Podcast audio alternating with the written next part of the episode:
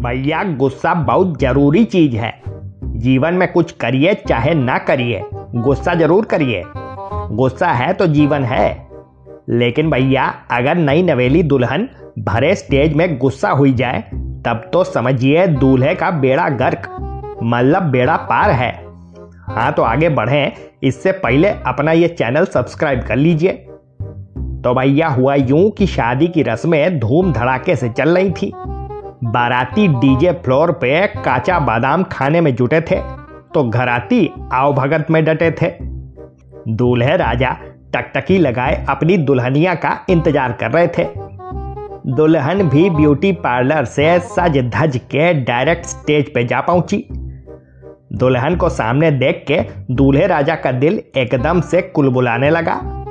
एकदम बेसब्रे हुए जा रहे थे। सब कुछ प्लान के हिसाब से चल रहा था सिवाय एक चीज़ के। What? असल में दुल्हन का मूड कुछ ऑफ़ लग रहा था। मूड जो ऑफ़ था सो था ही। गुस्से के मारे What? चेहरा भी तमतमा रहा था। पहले तो दूल्हे मियाँ सोचे कि शायद मेकअप गड़बड़ा गया।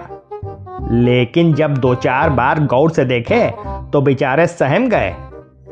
दूल्हे राजा प्यार से लड्डू खिलाने की कोशिश किए तो मैडम और गुस्सा आ गई।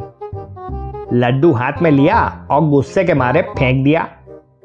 इनका गुस्सा देख के बेचारे लड्डू के परखच्चे उड़ गए। भैया मैडम का ये रूप देख के सब सन्न रह गए। दूल्हे मियाँ यहीं अपना भविष्य देख लिए। लेकिन अब उनके पास अपना हाथ रगड़ने के अलावा कौनो चारा भी नहीं था। लेकिन दुल्हन की शराफत देखिए। इतना सब हो जाने के बाद भी अपने होने वाले पतिदेव को अपने निजी हाथों से पानी पिलाने लगी। लेकिन अब पतिदेव फैल गए। गिलास को दाएँ हटा के मुँह बाएँ तरफ़ घुमा लिए। बस भैया, मैडम का टेम्परेचर सरसरा के थर्मामीटर फाड़ गया। आओ देखा न ताओ, बस दे मारा गिलास सामने खड़ी पब्लिक पे। तो भैया दूल्हे राजा अपने फ्यूचर का ट्रेलर देख ही लिए हैं। आप समझ लीजिए कि जब ट्रेलर इतना फाड़ू है तो पिक्चर तो गर्दा उड़ा देगी। बाकी आपको आज की झक पसंद आई हो तो फ़ौरन वीडियो को लाइक और शेयर कर दें और चैनल सब्सक्राइब कर लें। आप सुन रहे थे मिस्टर झक्की लाल जो बातों बातों में कर देते हैं लाल। इनकी बातों का अंदाज है निराला।